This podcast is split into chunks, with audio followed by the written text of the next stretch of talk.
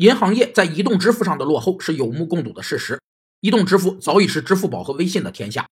近日，平安银行行长特别助理蔡新发表示，随着监管的逐步规范，大额移动支付市场还是银行的。平安要瞄准用户体验，全面对标支付宝和微信。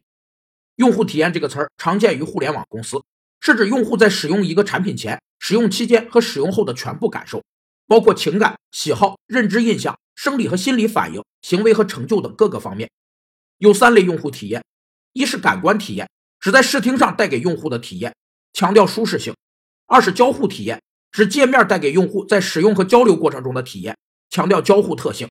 三是情感体验，指带给用户心理上的体验，强调心理认可度。